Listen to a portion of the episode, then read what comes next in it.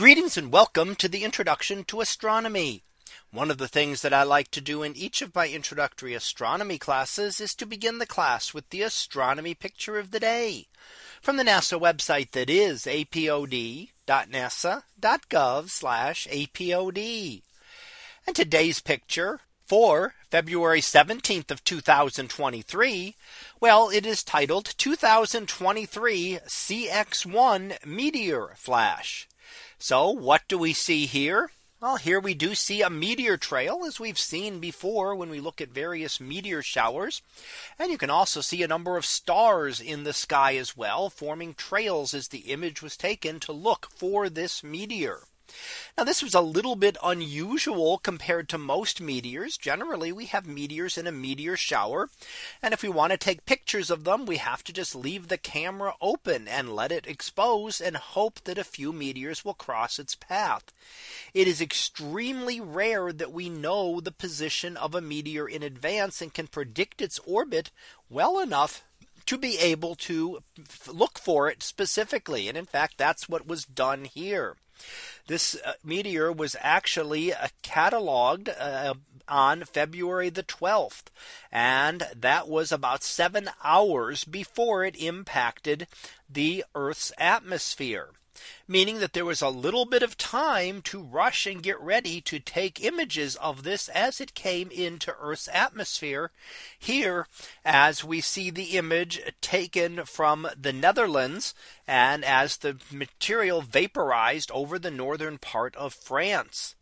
So there have only been a handful of times that this has occurred. In fact, this is the seventh one that has been known that has been detective detected before actually uh, striking Earth's atmosphere. So most of them we can't see even things that are meter meters in size are much too small to be detected until they are almost on top of us. So the fact that we could actually detect a few of these and predict them and be able to get an image as it breaks up in the atmosphere. As you can see as it comes down there and gets a little bit of brightness there in a couple spots where it was breaking apart and finally being vaporized within the atmosphere. So the meteor never made it down to the ground here. Simply it broke up in the atmosphere and essentially disintegrated. But being able to track meteors like this is of course a good thing. We try to look for larger ones, but even larger meteors are very difficult to predict their orbits accurately, certainly well in advance. And we did have the DART mission last year to try to look at the possibility of moving a distant meteor, changing its orbit from away from Earth.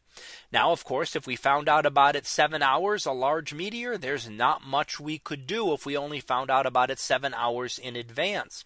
But continuing to study these and getting better methods at being able to detect, especially the larger objects that could cause very significant damage, is something that is still being worked on.